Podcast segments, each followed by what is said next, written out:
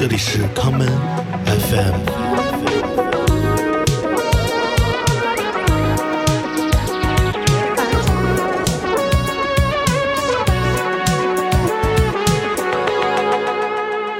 你选吧，你想放什么歌？你你你来选吧，你来选吧。我来选。对你来操作，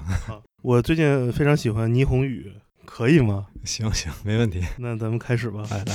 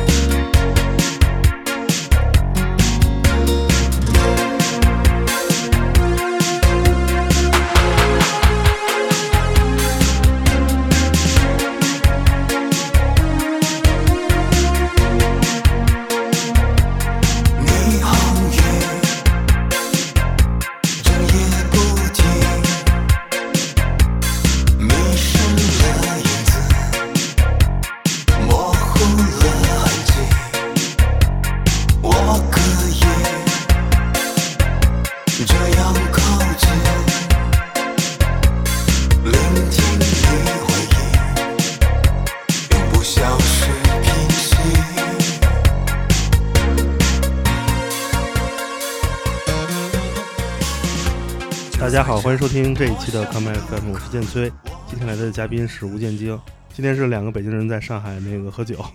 跟大家打个招呼。哎，大家好，我是吴建京。对，那个吴老师，因为那个其实我平时很烦别人管谁张嘴叫老师，但是一旦这个人的工作身份他就是个老师，所以你管他叫老师就特别不违和。嗯，我们今天就由此开始都管吴建京叫吴老师，听着特猥琐。那个，呃，前两天跟吴建京在上海吃了一顿特别不正宗的北京涮羊肉，他们家主要是麻酱不太行。对，然后我们就借此那个约上了，说想来聊一聊。呃，也正好是因为前一阵吴建京，嗯，自己的第二张专辑也正也刚在摩登发了，呃，顺便就聊聊音乐的事儿啊，其实已经已经发了一年多一年了啊。那不是今年的时间吗？呃，去年哦，其实是去年去年的八月八月份，对。这段其实今年是一个空档，基本上，嗯，所以其实你这个速度很快啊，一两年间没有特大的动作，就突然就做完了两张全长的专辑，而且曲目非常的不糊弄，就是你是憋大招呢吗？呃，也是前些年的积累吧。就是说，呃，过去七八年了，至少我觉得就是一直一直在不停的做音乐，但是也一直没有自己的明确的一个音乐计划，也没有乐队，然后也没有去想过签唱片公司，所以其实积累了很多歌儿。所以呢，前两年主要的精力就是把这些东西做成成品嘛。所以就是，呃，自从签了摩登以后嘛，然后就是把这个事儿走走入正轨，然后就把两张专辑就是陆续的做出来。第一张专辑出的时候，我看到一个宣传的文字介绍说，那怎么说来着？说是那个呃合成器流行重新又回来了，是大概这样的描述。那个，所以第一张在你心中定位，它就是一张标准的、非常非常指标性的这种 synth pop 专辑吗？呃，我觉得是一个混合的一个东西。当然，我最喜欢的肯定是 synth pop 的东西，但是我同时也特别喜欢，呃，八十年代的香港音乐，就是港风浪漫那些，对，尤其是就是八十年代那个黄金时期的那段那段音乐，然后等于是两个，然后同时我又喜欢后朋克，然后又喜欢呃英伦的那些，嗯包括 synth pop 新浪潮的东西，所以等于是他们的一个混合体。嗯所以我很难说它是一个特别正宗的 synth pop，但是我觉得它应该是一个比较属于八十年代的一个一个东西。嗯，八十年代正好就是你小时候的时间。对对，嗯我完全错过的时间。那会儿，那会儿虽然整个八十年代，无论是东亚地区还是世界上其他地方，他们都是追随着，呃，以英国为首的这一派新的音乐形式的出现。那那会儿，你从哪个渠道能听到这些音乐呢？你听到这音乐的时候是八十年代吗？还是已经是九十年代了？我想我们小时候的时候，应该就是首先会接触到港台的流行乐，嗯然后呢，港台流行乐其实尤其香港的音乐，它应该是受到日本的还有欧美的一些影响。他们很多歌曲我们当时并不知道，但是后来现在查询资料以后知道他们是翻唱当时一些，比如说英国的一些乐队在八十年代的时候，所以呢，我们间接的也听到了就是欧美的那些，就是属于八十年代那种音乐。嗯，真正的你说系统的来去，就是喜欢这种风格，按照风格来听的话，那就是做做乐队以后，那是很久以后的事儿。那会儿就是听音乐就不是小时候，呃，因为好奇心来听了，而是要研究、要知道，所以才会去听更多小时候错过的东西。对，我觉得小时候是一种记忆吧，就是你是耳濡目染，就会听到，可能你在路边上走的时候，那个唱片店里可能或者是商店里面放出来的某首流行歌，甚至是那种河东啊也好，或者是那些那些类似的音乐，它都是就是留在你的记忆里面。那会儿大家特别着迷于四四拍的音乐，因为就是我小时候对于音乐起不起劲儿的判断，就是听它是不是整拍子的。包括你所喜欢的这些类型的音乐，他们在八十年代基本上成为了所有流行音乐的一种基底，因为它能很快的被所有人知道，它的样貌是什么样的，它的简单和它的直接导致了他们可以成为某一种时代特殊的流行音乐。是的，这种音乐我觉得首先它是一个，嗯，是一个流行音乐，然后那时候又有那种怎么说呢？刚刚可以说是八十年代刚刚引进的那种那种潮流吧，嗯。就是我们接触的，比如说有霹雳舞啊，或者是那时候大家的这种把它认为就是跳舞音乐，因为像我们小时候可能，嗯，不会有特别的去听某种类型的跳舞音乐，然后我们觉得可以蹦的音乐可能就是港台港台流行乐，可能可能是这个，或者是 野人，对，类似于或者是那种欧美那种河东里面的，嗯，我知道你一直在做一件什么事儿呢？就是来研究并重新创造流行音乐。这种流行音乐指的不是广义的流行音乐，而是可以说是比较窄的、比较有特指的那一种，咱们就说的港台流行歌。嗯嗯，因为港台流行音乐这种文化曾经在内地那么盛行，就是因为内地的流行音乐是一个真空地带。嗯嗯我们能听懂的语言，以及能听到的音乐，就是来自于这个区域，所以导致了在那个时代有这样一个特别的现象。我不知道你你怎么定义这种咱们现在所讨论的港台流行音乐，它是是一种什么样的音乐？如果我们仅仅就音乐风格、门类及流派来给它划分，你脑中它是什么样子的？我觉得它嗯有，如果是从怎么说呢，就是从一种特点上吧来说吧，我觉得他们首先，我觉得这样的音乐就是在和现在的流行音乐是差异很大的，嗯，是的，是的，就它的那种可能这个话题会比较广。如果如果你说源头，当然就是我前面可能说过，就是它是来自于那个年那个年代的欧美的那种风潮，后来影响到日本，嗯然后再用日本去影响到香港，所以所以形成了这样的音乐。嗯，但是他们那个时候的那种，我我我不能说它是一种电子的嗯类型音乐，虽然它采用的都是合成器或什么，但是可能那个词叫电气化。我觉得电气化这个词是非常呃能够代表，就是它其实是用一些合成器，但是它所采用的一些手法是一些流行音乐的配器手法。嗯是这样来做的，所以它形成了这样的一种有一个很很有很有时代性的那种特点的特色的那种音色的那样的一个音乐。那么，如果从它传达的那种情感上来说，我觉得也是和现在不太一样，因为八十年代有那种特别，我们可以说是那种八十年代的时髦，嗯，或者说是那个年代的有点理想主义的一种浪漫在里面。那么在这个年代，我可能就是这种浪漫的这种情感可能不是特别明显，所以他们那时候的音乐，我想它传达的信息首先不是特别碎片化，它不是特别广，嗯，可能会只只有一首歌，可能只传达一个信息给你，然后呢，或者是嗯，也不会去很有叙事或者什么，就是可以传达一种感情，旋律也是相对来说比较四平八稳的，它没有太多的。尤其是比如说两千年以后可能会受到一些黑人音乐影响，或者是其他，它旋律是非常非常简单的，就是适合去 K 歌的那样的一些。有没有哪首歌或者谁的作品是非常可以典型的代表这种音乐风格或这种创作手法的？嗯，我觉得很多吧，我觉得太多。嗯，比如说陈百强，我很喜欢。嗯呃陈百强的很多很多作品，嗯，我很难用一首歌。也许，也许我我我脑子里现在转出来的一个一首歌啊，是张国荣翻唱的一首，叫做，呃，叫做我想想，那个是他的侧面那张那张专辑那张那张专辑那张专辑里面的有一首歌，嗯，叫《偏心》。嗯这首歌叫《偏心》，然后这首歌它，嗯，翻唱的是一个日本日本作曲家作曲的。那么我觉得这首歌所代表的一种那种情感，那种浪漫的那种情感，就很代表八十年代那种感觉。偏心是你太偏心，从来未理會我痴心，狠心待我太狠心，任意飘忽似冷感。看看就算壞人，也有人接近，我卻無法動人。要你為我變心，傷心傷心，哭笑不分，獨愛不可終生的女人，衝分衝分，心似千針，情難至今沒法弄熄仇恨，傾心傾心，等了一生，为何上帝亦愛偏心？你是人。我是人。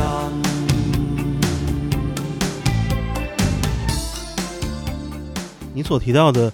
用电气化和电子音乐做区隔，我的理解是说，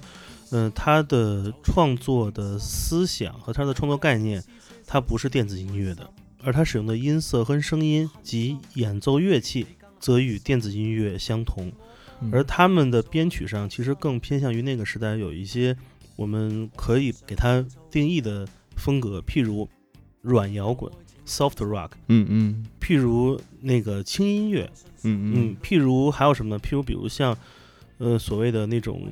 就是 A O R，就是这种成人成人摇滚，嗯嗯。甚至是 album rock 嗯。这些风格，其实都是他们的编曲套路之一，只不过它的呈现方式是以一种电气化的声音的形态出现，就是一种当年的很时髦的方法。嗯而这种创作手法，其实它的灵感和它的养分可能来自日本多一些，而对欧美来说，在同个年代并不是这样的。因为你可以听到很多我们知道的非常指标性的一些 synth pop 乐队或组合，他们的呃构架音乐的方式其实已经是往舞曲化那边走了。嗯我心中能跳出的第一个名字或歌，应该就是雅祖。嗯，雅祖，雅祖应该是八十年代，我心中让我选八十年代之声，嗯就他的那个声音那个痛，这就就是来自于那个时代，就像一个烙印一样，能盖在所有地方都是那种感觉。而且我觉得其实真正的英国那些 synth pop 乐，就是尤其是早期的，然后我觉得有个年份可以作为一个分水岭，就说你可以听到，其实，在英伦的很多很多那种流行乐也好，还是那些经典的乐队，到了八四八五年以后，嗯他们出品的那些唱片会非常的像商业包装制作那样，就是非常精致化的制作。但是他们最有意思的音乐，我觉得其实是八十年代初的时候，嗯，也就是八零年到八四年之间。那也是那个后朋克没错，时代转向 New Wave，转向 New Romantic 这个时代，他们的呃演奏的乐器还正在一个融融合阶段，在尝试过渡。然后其中有一部分其实早期应该也是都是受朋克运动影响，他们都是在听朋克长大，听 Sex Pistol 啊或者这些人。那有一部分人他可能继续用大三样来去做，然后他形成了后朋克。那有些人他就会去采用一些更有实验性的一些乐器，比如说他们会采用合成器，可能其实他们只是为了一种实验做法，他们不一定说要创造一个风格叫做一个流行乐，他们可能做的还是那种比较简约的、有朋克思想的那种音乐。嗯然后比如说像包括其实包括像那个 Joy Division 的后期，比如说 Closer 里面，它其实用到了那个是的，那样的音色，还有早期的 Tears for Fears，或者甚至早期的 Depeche Mode，嗯他们其实都有那种那种就是比较简约的、比较有有实验色彩的那些东西在里面。但是到后面这个东西取得商业成功了，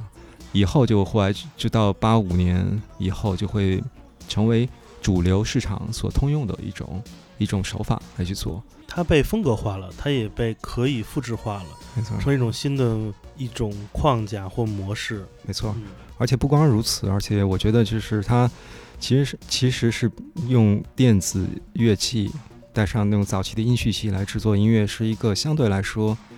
成本比较低的一个做法。就是说，其实是在商业上来说，比如说很多香港对，比如说你香港呃流行乐，它当时做嗯，比如说它这个音乐，如果你是全部用原声乐器做，你可能需要一个管弦乐团，嗯，或者你需要特别好的 musician 来去做。但是但是你只要一个编曲人，他可能会弹 keyboard，他用他那些合成器的音色，然后再用一些采样、一些音色，他就可以出一张专辑。所以它这其实形成了一种商业流水线的这样的一个一个工作的流程。我觉得在创作主题上也有一个非常明显的不同。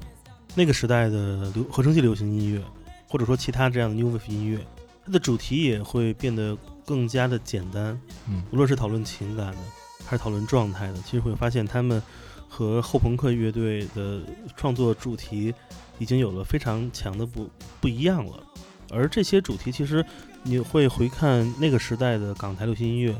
嗯、其实也是在这个基础上，他们是一致性很强的。他们知道流行音乐的责任是什么，流行音乐应该表达的东西是什么。这件事儿，我觉得是我们喜欢那个年代的声音的一个理由，因为我们所预设的流行音乐，它就应该讲轻快的事儿，它就应该谈论爱情为主题。而今天你会发现，当代的流行音乐，它已经忘掉了这个创作主题这个原本的它原始的样子，反而是在唱一些很酷，但是却不不那么值得用流行音乐而表达的事儿。对，我不知道你怎么看这样的一种变化，因为有几个时间节点吧，一个是八十年代中期，一个是九十年代，当麦当娜出现之后，甚至是在之后，很多人传承了麦当娜这样的一种使用流行音乐来做别的事儿的的方法。最典型的就是 Lady Gaga 的出现，嗯嗯，流行音乐已经不再是一种人们期待的那种广泛流传物，而是变了一种新的载体。所以我想看看你怎么理解流行音乐的变化。我觉得可能适合适合时这个时代的变化吧。我觉得因为音乐都是反映时代嘛。我想其实流行音乐这个主题，就是像你前面说的，比如说唱一些相对来说大家能够让大家去放松或者忘掉生活的不堪，忘掉这一刻的烦恼，可能只给你三五分钟时间内，但是可以让你像一个避难所一样，在一个音乐里面沉沉浸进去。我觉得这是一个永恒的主题，就是一个好的流行音乐应该不需要让你去做太深刻的思考。嗯，当然，我觉得有些音乐它也好的，也可以让你有思思考，但是它不是它的必备条件。对，一个，我觉得最最开始，如果说是从流行音乐经典的，那就是早期的那些音乐，包括 Beatles，它很多早期的 Beatles，拉米杜时代的，就是 Hard Day's Night 那那那个时期的，我觉得那个就是一个最最典型的 pop，就是如果 pop 你写到最最高等级，应该是到到这儿。但是我觉得这个，因为某种音乐它总是要随着不断的发展，后来就出现了像 The Velvet Underground 这样，它也会成为一种。就是一种 pop，然后当然在他那个时代还是比较领先，但后面主题会像 Nirvana 这样的乐队，他唱的都是那些非常丧的那些东西，然后唱唱全是那种非常阴暗的东西，反而成为一个一个一个大家都能产生共鸣的一个一个这样的东西。但是我觉得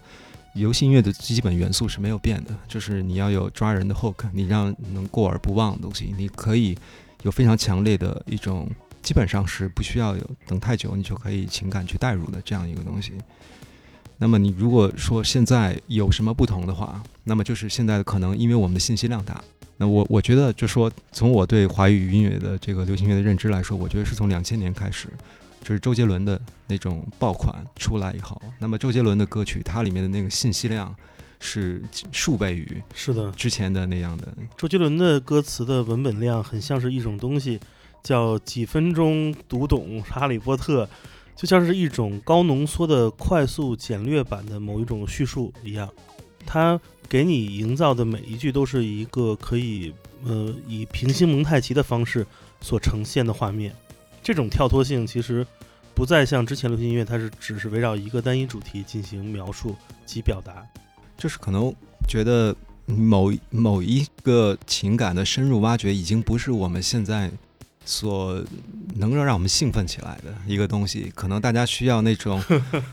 不同的东西给你，就是就不断轮番轰炸，嗯、然后呢，让让你有这样的一一种新鲜感，不断的刺激你。我突然想到草东的一句歌词：“你想做的，有钱人都做过了；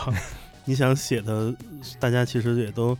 嗯穷尽了那些应该被讨论的事情。”对，但我我我也是个人，我个人觉得，就是说，这个虽然是创造了一个新的风格，但是我们知道，这即使是周杰伦，他也有那种特别简单、特别上口的歌，是也是有有那样的，但是他的风格是因为他有很多其他的一些一些新的东西。嗯但是我觉得，流行音乐本身的样子，应该就是简简单单的，实在是它的内核吧。嗯，如果我们站在一个非常宏观的角度来看，嗯、每个国家每个时代都有自己的现象级的音乐种类的出现。嗯，譬如说，嗯，七十年代的摇滚乐，欧美国家的摇滚乐，嗯、到了八十年代的来自于欧洲的这种新派的电子乐的声音，甚至同时代的日本的 City Pop 的出现，一直到了八十年代中后以及九十年代，香港来自香港流行音乐的这么庞大的这种华语港台歌的出现，每一种以国家地理、国别和文化不同而分类的单一的这种现象级的音乐品类的出现，如果我们来这么观察它的话，你觉得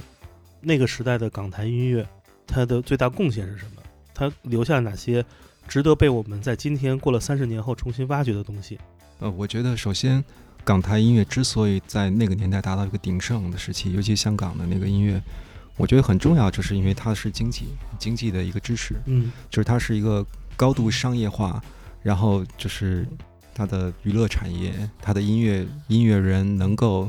就是有一个这么高度的一个体系化的一个一个结果。那么在那个时代，而且又是那么一个开放的一个年代，他可以去唱任何他想唱的东西。而且那个时代的人才也有类似于这种歌曲大奖赛、这种电视比赛也有人才的挖掘嘛。对，尽管是弹丸之地，但是有通道让你被人们听到。而且它香港那个位置又特别独特，它可以去相对比较容易的拿到，就是欧美也好，日本也好，他们的音乐的版权，因为他们是一个在同样一个体系里面，是的，所以他们可以首先他们可以用拿来主义，可以去翻唱很多他们的歌。去学习到他们一些东西，甚至他们的制作人很多都是有不同国籍的，嗯可能有外国的一些人会过来制作，或者是长期就生活在香港的，其实也是来自于国外的，就是他有这种融合在里面。在这个情况下的话，就是他可以受到就是最先进的那些技术的影响，然后又有那么强的产业出现，然后同时又有很多机会可以给有音乐能力的才能的人，让他们觉得在这个行业内，他们可以靠版税，可以靠自己的音乐上的这种这种才能和技艺，可以活得很好。所以给他们带来一种一种比较，就是比较一一种希望吧。嗯，所以我觉得这些是他们能够能够就是这么厉害的这样一个一个比较重要的一个原因。那在作品层面上呢，他们有没有带来哪些今天看来在文化上比较宝贵的一些东西？譬如 City Pop 的最大的珍贵点是它的融合和再次消化，嗯以及它确认了一个音乐人或者一个乐手技术是出品高质量音乐的一个一个保证，它验证了这件事儿。嗯嗯那在嗯那个时代的香港，因为那个时代的港台特别不一样，嗯，台湾的原创性很强，嗯嗯那个香港的这样一个再造重现度很高，那他们结合在一起会造成一种我们觉得现在小孩喜欢说一个词叫神专，嗯嗯就是神一样的专辑，会造成很多这样的经典的出现，就是那种永不过时的东西。嗯，你觉得在文化层面上，那个时代的港台流行音乐，他们有哪些东西是作为以中文演唱的作品来说是非常值得我们今天来反思或或重看的？嗯，我觉得有一点啊，我就是想想到的第一点，因为我嗯自己是写歌嘛，嗯而且我就对我感触最深的，因为我自己曾经是做的音乐，我认为还是比较西化的音乐，嗯，比如后朋克也好，synth pop 也好。是，然后呢，就是在这种西化、你要汉化的过程当中，比如说你要去用中文来去唱，包括在中国的这个语境下面，然后你要把它作为一个本土化的一个做法的时候，你会发现其实需要有一定的借鉴或者经验上的东西。然后我发现，在摇滚乐这个领域里面的借鉴其实不多，嗯。其实能够借鉴的不多，因为我们很多，比如说我们我们早期的那些玩摇滚的那些人，他们可能更多的是来自于那种原创力，来自于本土的这种民族音乐，包括他自己的，嗯，这些就是自己的那些音乐背景的一个融合。它有一些那种非常原始的野性的野野蛮的表达的欲望在里面。没错，而且可能正是因为这种他们的资讯的匮乏，所以造成他们的音乐特别有原创性。举个例子，比如其实诱导社就是这样的乐队，每个声音都不是没有来自任何标准，对，它是一种非常荒蛮的、原始的 primal scream。没错，我觉得，我觉得是包括 Bad Head 那一系列的，包括甚至包括魔岩三杰还有崔健，他们都是这样。那么香港他们所做的一个事情，其实就是汉化的一个过程，嗯但是他们汉化的非常的成功。嗯，不仅是我觉得是把嗯他们的这些音乐拿过来，就是编曲也好，旋律也好，我觉得更重要一个是歌词。嗯虽然他是用粤语唱，但是他其实是把有些时候他唱粤语，你感觉甚至超过了原唱。是的，而且而且他的歌手的这种演绎，对他的这种音乐的这种感觉，包括甚至他的制作人，他们整个这个体系里面，我觉得是一个很好的一个成功的一个汉化的过程。所以它让我感觉到是一点，就说你其实，比如说你做后朋也好，或者是你做任何西化音乐，其实用汉语结合本土的文化，让你讨论本土的东西，你同样可以做出一个比较成立的，呃，甚至是很经典的一个作品。但这个取决于你的能力。是的，这个我觉得是，嗯，如果我们现在还有那种借口，比如说我说我唱，呃，这这个风格不适合唱中文，那么我觉得你看看香港，他们当时做的，他们其实风格非常广，他们可以用他们本土的这种，不光是拿来主义，还是融合了自己的很多东西，同样可以把这个东西做得很好。在当时香港有一个职业嘛，这个职业是非常有代表性的，因为这个职业也是因为一个非常良性且有大量刚需的一个音乐产业的出现才有的。那是什么填词人？填词人他们的工作很像今天的那些跑综艺或者跑那种访谈节目的嘉宾，因为他们每周都有需求要把一些买来版权的呃日文歌或者欧美歌曲嗯嗯，做一个嗯有当时人们理解或情怀下的这样一个就是流行歌曲做出来，所以包括你看那个时代，我们听到很多歌，比如里面第一次谈到了那个坐地铁，谈到了那个 OL 的穿着，谈到了很多词都是很时髦的。当年看这些很时髦的歌，他们就像专栏作家的散文和小的文章一样，流行歌曲变成了一个新的媒介，来反映当时的那种当代性的东西。呃，所以你知道吗？就是这些填词人，他们也不会再写那么宏大的爱情故事和那种非常长效的事事情了。他们就是用呃来给翻唱歌曲填粤语歌词，来反映当下。这种造流行的方法，其实是一个非常高级的玩法，也挺令人羡慕的。没错，我觉得而且是很缺乏。我觉得嗯现在其实很多歌词填的都是比较空洞，或者说是只是描述情感，但我不能说情感是空洞的，但是它的描述的其实是很窄的一个范围，而且能够把任何东西都入词，而且又能写的不俗吧？我觉得有格调，而且又具备音乐性，我觉得是需要很高超的一个技巧。嗯而且其实像你前面提那点，我觉得是特别重要的一点，流行音乐其实承载了这个时代的一些很多就是当下的一些东西，这些东西其实在嗯流行音乐当中是要有反应的。我们的流行音乐曾经也挺好的，那，像那个因涉毒进去的著名的我国说唱音乐前辈 尹老师，当年做某某人的时候，那个歌词就非常当代性，嗯什么施拉普纳，对，那个你看，同样的是，嗯、时代的产物，我觉得这种东西才会被记住。它一出来你就知道，哦，这个是来自九十年代的声音，当年的人是这么想这件事儿的。再看看，就连范晓萱当年唱了那么多由是许常德吧制作的歌曲《数字恋爱》，那就是一个那个 pager 年代嘛，传呼机时代的故事。这些东西，它其实可能在他创作之后的几年啊，会被人觉得土，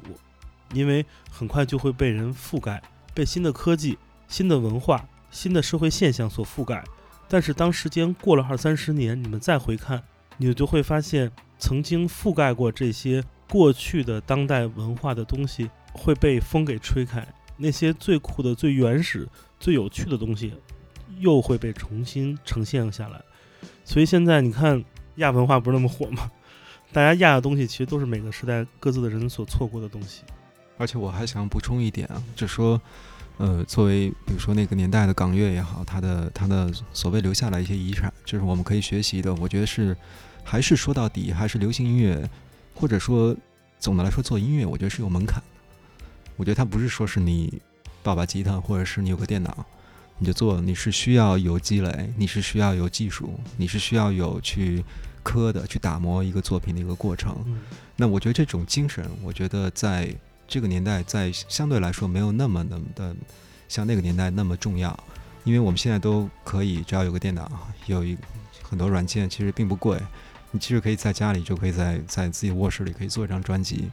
那么现在发行出来，基本上你上传到网上，甚至你想签个唱片公司也不是什么难事。是的，所以，所以其实就非常觉得非常容易。然后你如果有机会的话，可以上一些节目、综艺啊，或者是嗯，可以自媒体经营的比较好的话，你就可能会成为爆款。所以我觉得这个在这个年代的话，它其实缺乏了一个东西，我觉得是叫做嗯，就是一个筛选机制吧。我觉得这个东西是没有的。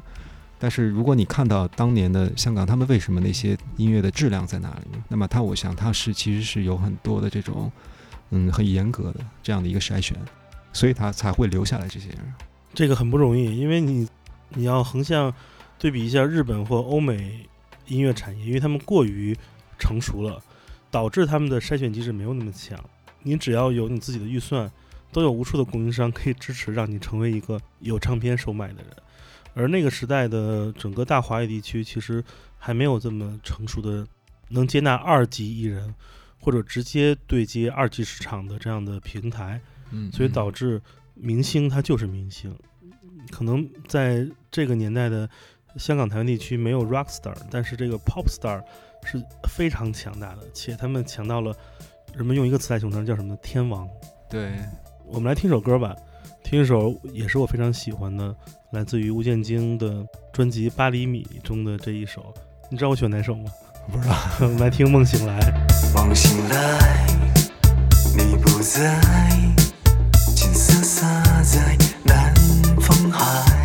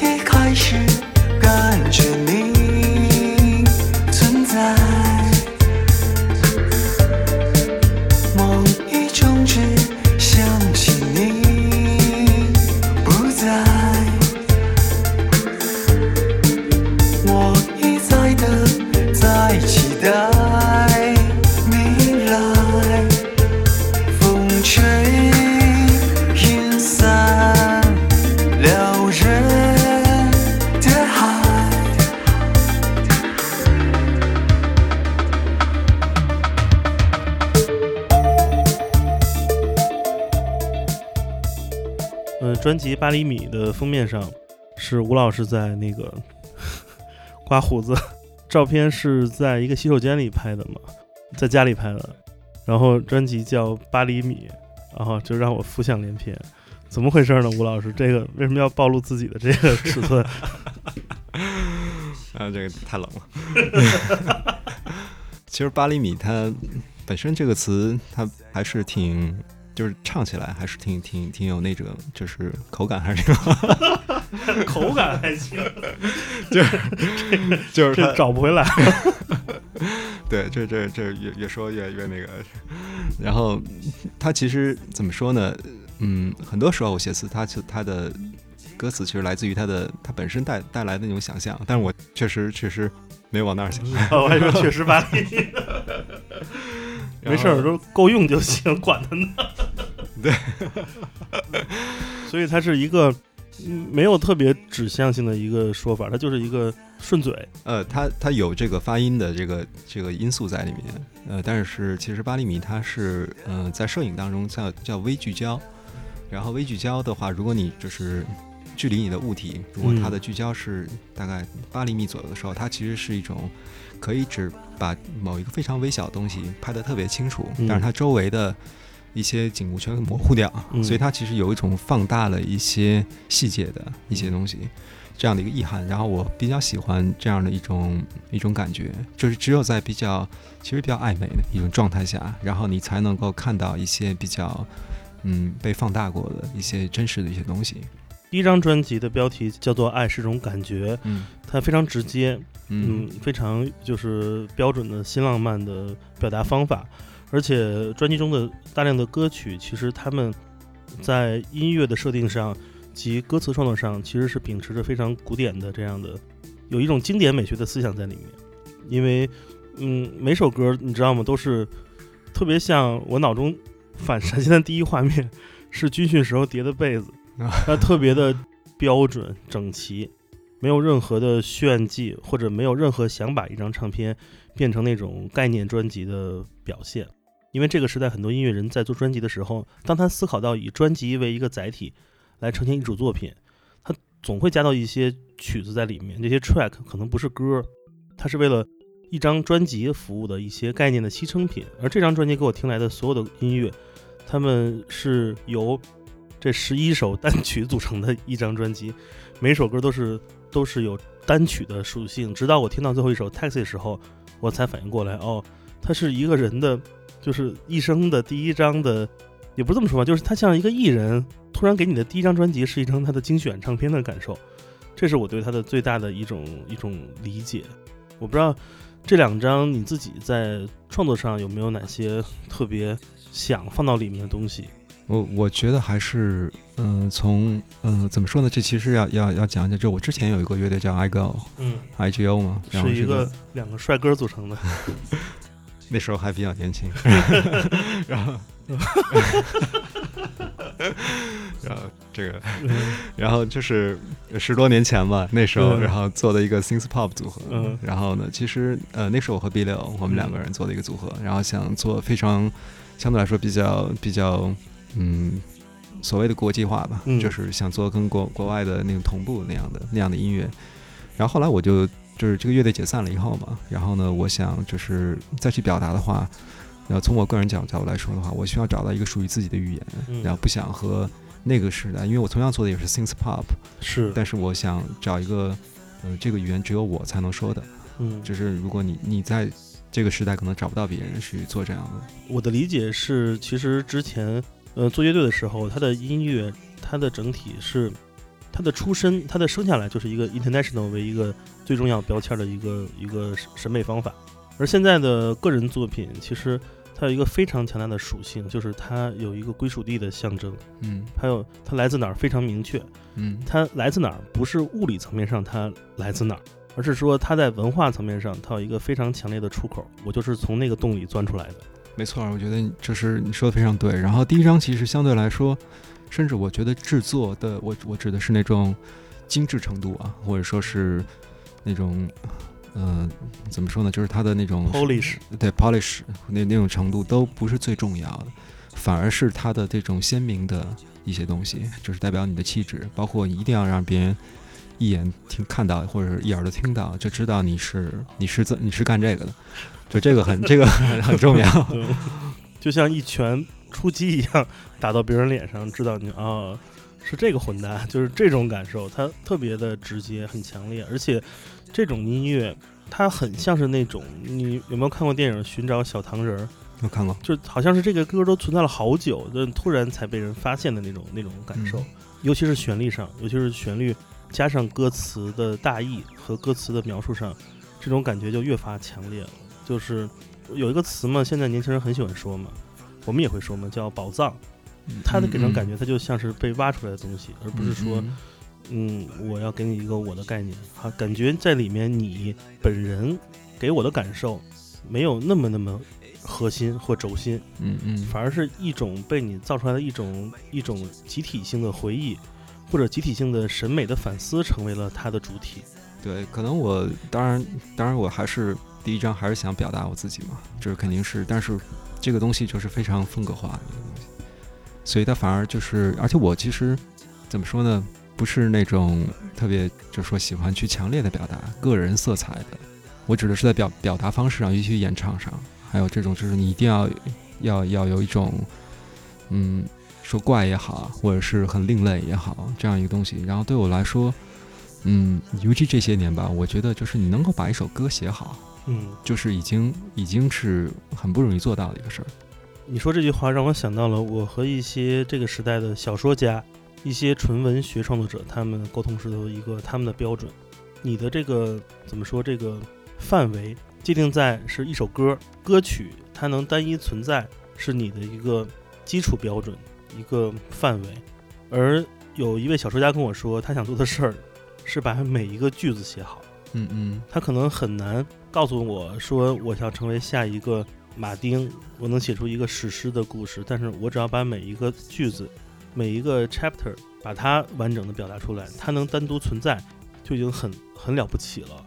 所以我觉得，在思维的维度上，你为什么会把自己的创作拉到这么低？因为实际上你的能力是可以完成概念性或者更大的呃抱负，比如说甚至是做个歌舞剧都 OK。但是为什么你的圈定范围仅仅是做一首歌？我不知道为什么会到了这样一个考量的一个一个范围里。因为这就是回到回到音乐本身嘛。我觉得就是嗯，就是最终留下来的，是有些东西可能也不需要人去解释，就是别人听到你东西是不是有说服力。那么我觉得对我来说吧，我觉得就是把把音乐写好，就是你嗯旋律也好，包括配器、歌词，甚至嗯能够把它做到。而且我觉得我能力也不是说是嗯、那么强，就说就说也是有限的。就是在我的时间范围内，我有这么多精力，我的这个能力的情况下，能够把这个小的事情做好，你才可能去做更大的事情。所以我我没有想特特别多，当然可能也也想过要去做什么很远很远，但我觉得这如果有这个想法的话，你可能什么事儿都做不成。但是我觉得一首一首歌做下来，对我来说是一个比较能够看得见的，能够把它做好的。在做第一章的时候，你遇到的最大的困难是什么？嗯，我指的困难是包括创作和技术全方面。你觉得这个时代做一个抓从过去抓来的声音、抓来的风格、抓来的感受，在今天做有什么困难？首先在这方面倒是没什么特别大的困难，就是说你嗯，因为你毕竟喜欢那个音乐，然后你对那个音乐又相对来说还是研研究挖的也比较深嘛，所以你就了解了，你去学习就好了。那我觉得最大的困难倒不是来自于这里，我觉得最大困难来自于是你是一个人的状态做音乐，我觉得我我觉得这个是最大的困难，就说这个是和乐队也好，包括和制作人一起制作也好，就是你缺少一个客观的眼睛去看你，就是你做出来的东西可能。会越来越在自己的心里走得越来越远，嗯然后你会丧失了你的客观性，你会觉得你可能做出来这个东西，听一段是你觉得还挺好的，嗯 但但其实它还不够好。嗯然后呢，你会陷入到这个这个状态里面，所以你要时常去跳出来，跳出来去，然后然后你再回再回来去去做，这个是最大的挑战。是要面对某一种意义下的孤独，这种孤独它更像是状态，而不像是某一种真的就是呃社交的断界，或者说是一种创作上的一种呃出口性。这种状态是因为你做的音乐是不是因为它在此时此刻是没有场景的？呃，不像是其他的音乐人，可能他们都有一个非常明确的群体性，因为那些音乐它更加当下、更加新，或者说更加容易聚集人群。而你所做的音乐，其实你很难找到一种过去说什么知音是吧？就是是这种状态吗？是的，是的，我觉得有关系，因为我想上回跟你吃饭的时候不也聊到，就说嗯。其实有些乐队它，呃，做专辑是一个自然而然的事情，它可能就是不断的演出，嗯。然后呢，他就排练，排练可能就是为了演出，然后而且也是个集体创作，不断的根据乐队，然后再再往前发展，它这条这条线是在一块儿的，但是我可能没有受到这样的一个反馈，就是我做出来就做出来了，可能也没有给任何人听。可能就是不断的在自己的这个循环循环里面。如果我想找一个参考的话，我可能参考是一些音乐形式，可能是一些那个年代的音乐，我要去学它的技巧也好。然后要从情感上产生联系的话，很可能就是一些自己的一些回忆、过去的东西。自己是自己的参考，自己是自己的镜子，自己是自己的那些素材的片段。对，只能是这样。我觉得，我觉得只能只能是这样这样来创作。然后，嗯，但是我我其实创作的时候，我并没有特别刻意的，我一定要去去再现，比如说八十年代的嗯某种音乐或者怎么样，但是我觉得那个时代的那种情感，我想把它再现出来，嗯所以可能嗯，当然。它其实也不是不能说是完全是别人的情感，因为它就是我自己可能比较打动我的一些东西，所以我可能就是在这个过程中要不断的去去挖它。其实你也不是唱衰那个年代，你也不是过于过度褒奖那个年代，你也不是赞美他，你也不是来反讽他，他就是一个客观的。这个和之前新裤子和张强做那张 disco 复古专辑的状态是不一样的。在那张专辑里，你可以明显看到一些音乐人，他们特别迷恋，甚至是病态的热爱某一种独有的时代性文化，做一个味儿特正的，因为他们甚至还把那张专辑做成了磁带版。来来专门做，就是从各个方面上让那个时代的审美成为了唯一主题，而你是希望通过现代的一个视角来重现一种感觉。我觉得这种翻译过程可能相对来说更难一点，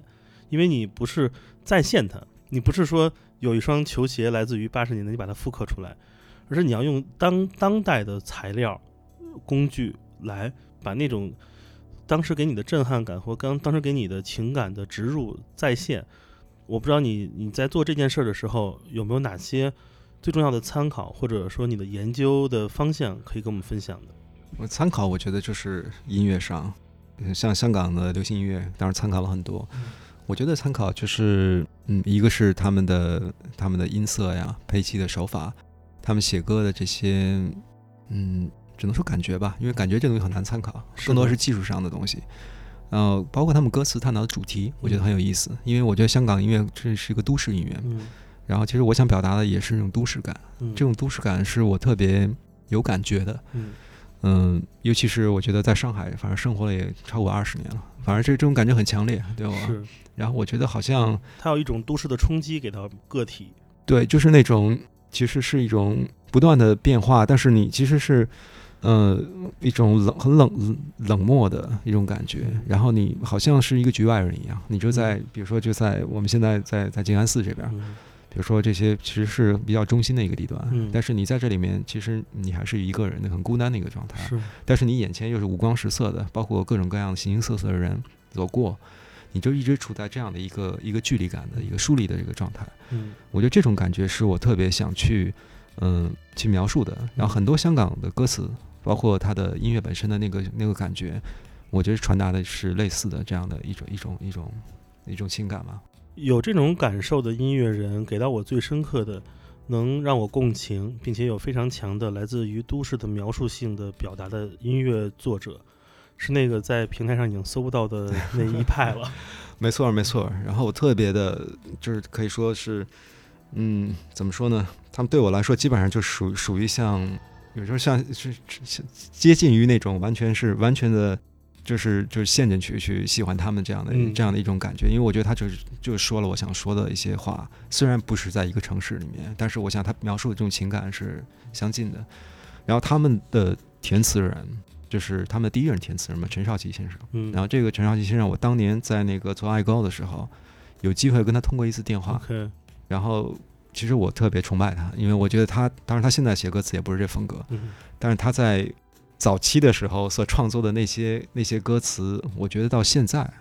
似乎好像没有找到第二位能够能够这么去描述的。我已经有六七年没有见过他了。我上次见到他是在我北京的家里，嗯嗯，他那时候在给那个周笔畅做专辑，嗯嗯需要一些那个专辑内页照片。嗯我家不是好多唱片吗，嗯。然后少奇就带着那个他来拍了一些那个宣传照。那时候聊了一些，因为那时候其实他的工作已经不再是填词人了，嗯。他更像是一个制作人的角色，来在推一些那个时代 六七年前的音乐人，对那种感觉很奇妙，很奇妙。因为我们小时候就是都有一种非常迷恋香港文化的一个一个演变过程。我们的迷恋来自于电影，来自于音乐，甚至来自于城市本身的魅力。我们第一次去看那些纪念二十面体做的东西，我甚至是我第一次看胡文威写的书，我都觉得那个城市是一个怪兽。嗯，那个城市不仅仅是怪兽，它是一个躺在地上的一个巨人，因为那个城市太过多元，那个多元的信息量击垮了我们每一个热爱文文化的人，因为我们总想，我们热爱文化就像收集球鞋的人一样，你总想收全你所了解的一切，但是你会发现，在那样一个，也许你在北京，你去趟五道口那个图图书城，海淀图书城，你就可能有很多收获，但是当你进入一个文化的这种高楼大厦的一个一个仓库里，你会发现自己有多渺小，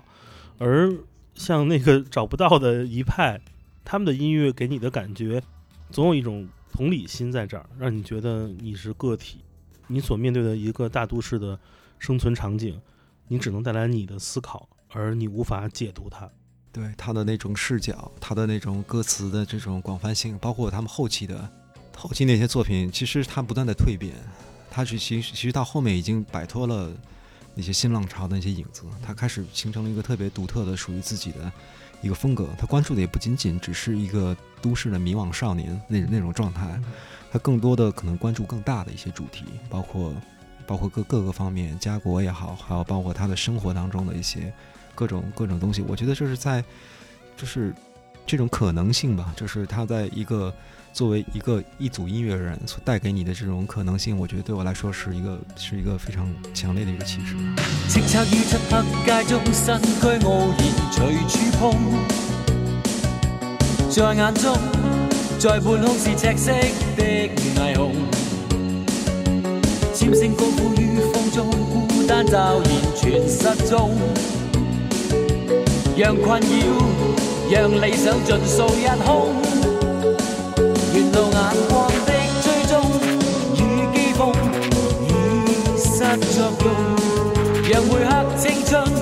與街燈每晚重逢。長夜裏，天使在歡笑，在呼叫，讓分秒，讓一切忘掉了，鬧着在路中亂跳。是，苦惱，或許會是警告，誰料到望着夜幕，任意拋開每個勸告，黎明漸到，誰願意？誰願意？誰願意看到？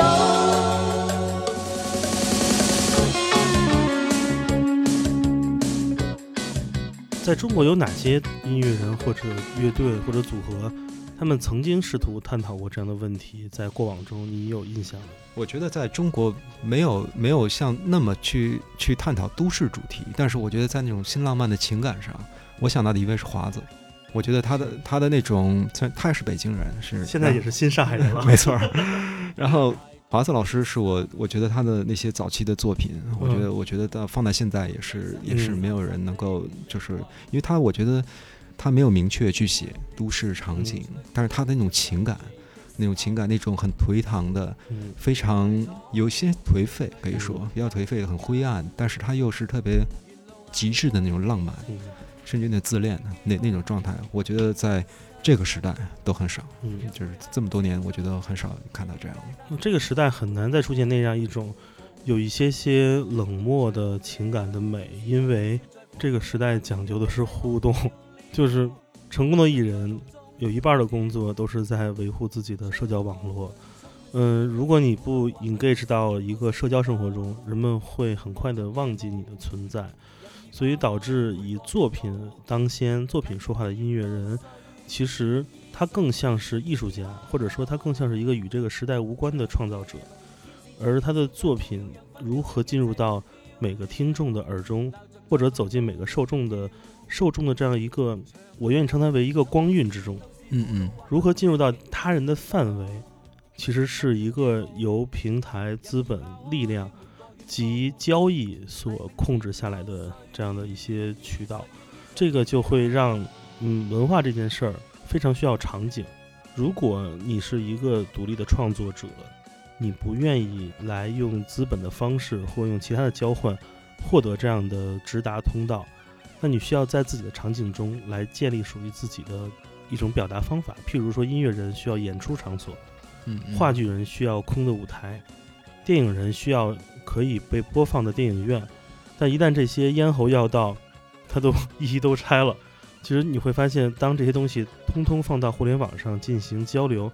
貌似是公平的，实则是不公平的，因为嗯入口并不为你而开。你是不是会不会觉得，就说好像就像你前面说的，貌似是一个大家都可以去展示自己的这样的一个时代，但其实是更加的一种被垄断或者被某些当然，渠道所所那样。其实我觉得，反而比如说我们探讨有一个有一个有一个词，可能现在已经不存在了，在在两千年左右可能还存在，比如说“地下”这个词。我们得说什么叫地下，是吧？那么其实我觉得地下在这个时代其实依然存在。我觉得这个地下是那种不像那个时候，那个时候是大家完全是因为就不知道，或者是嗯，或者你做的那种态度，或者音乐比较极端也好，在这个时代可能是所谓的地下，可能是因为被淹没了，是因为太多的这些东西，你是在里面根本就就就找不到一个被被露出来、被看到的这样的一个机会。现在是每个人都在地上，但是都身处这个群体之中，就像火车站，就像早高峰的地铁站一样。就是你虽然呃跟大家共享着一个那个同样的空气或者同样的资源，但实际上，呃你又是创作者又是受众，你跟大家无异，你没有身份上的特殊性了，所以导致这样一个地上状态也变得没有那么有力量。你说到地下，想起特别好玩的事儿。嗯今年年初，呃，乐队夏天第二季在做选角的时候，他们要联系 Cars Cars 乐队，要联系张守望，然后因为他们乐队的排练室是一个地下室，没有信号，然后那个导演组打电话打了半天都打不通，后来他们从排练室出来之后，终于接通电话了，守望说不好意思，电话没接到，因为我们一直在地下。没信号。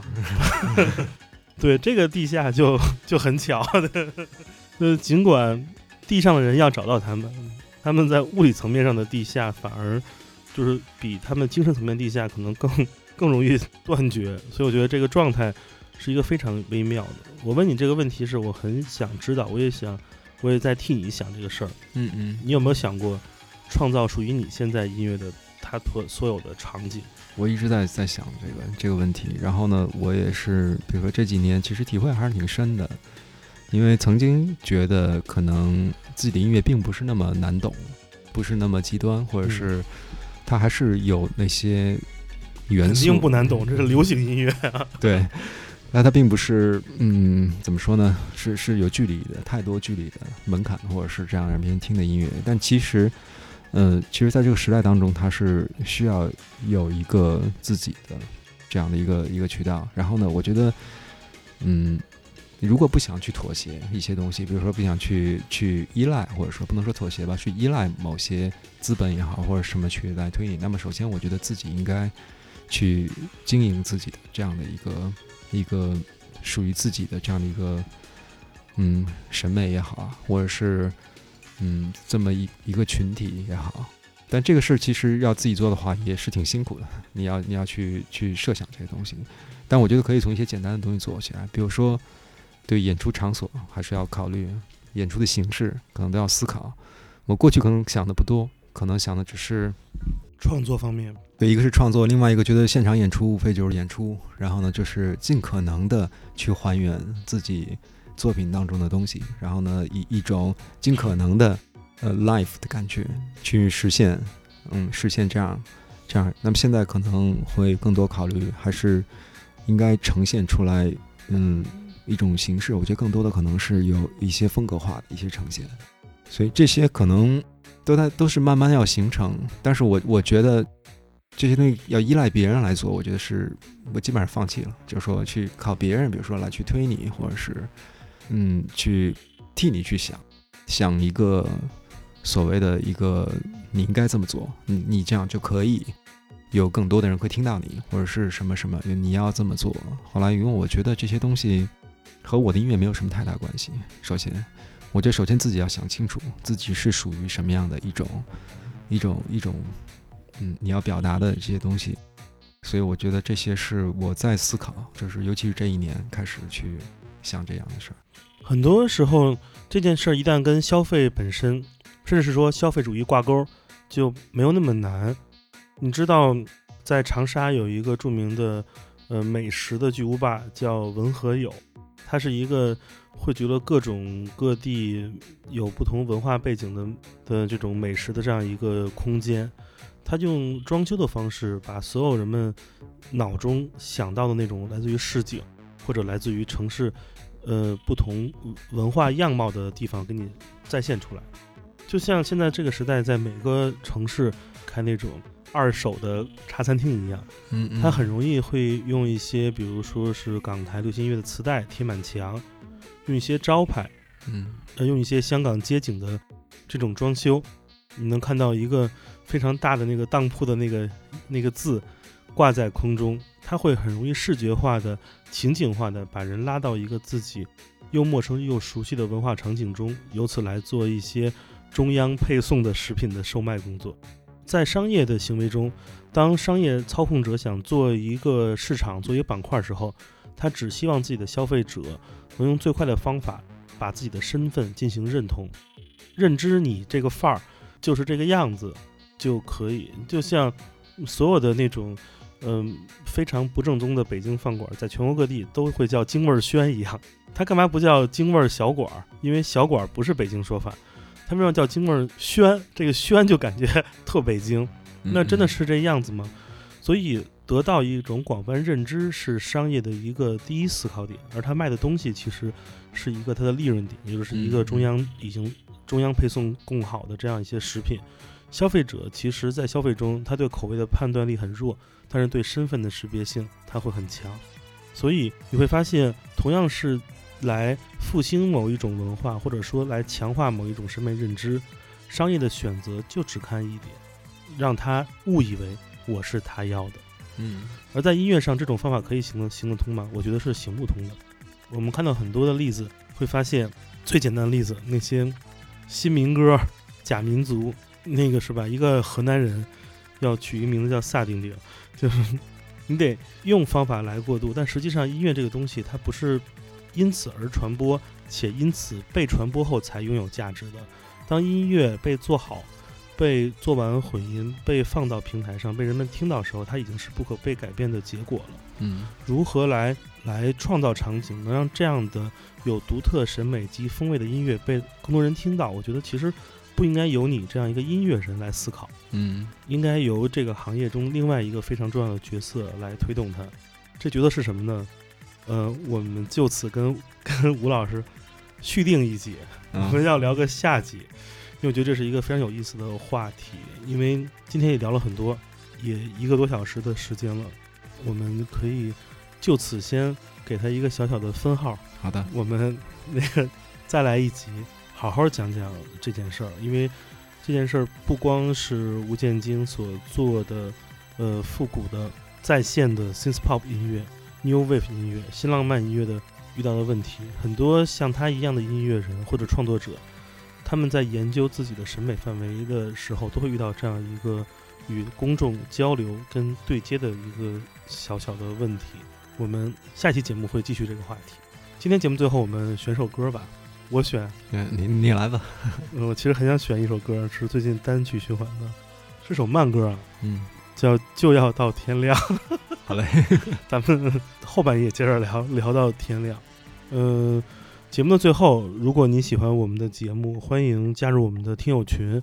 加群的方法很容易，那就是添加我的个人微信“剑崔”的汉语拼音全拼，我会把你拉到我们的群里。非常感谢吴老师。好，谢谢大家，那个，咱们晚点再录下下半期。行，呃，我们来听这一首《就要到天亮》。我是剑崔，呃，我是吴建京，我们下期再见，拜拜。再见。黑夜和白天从来也不会交错。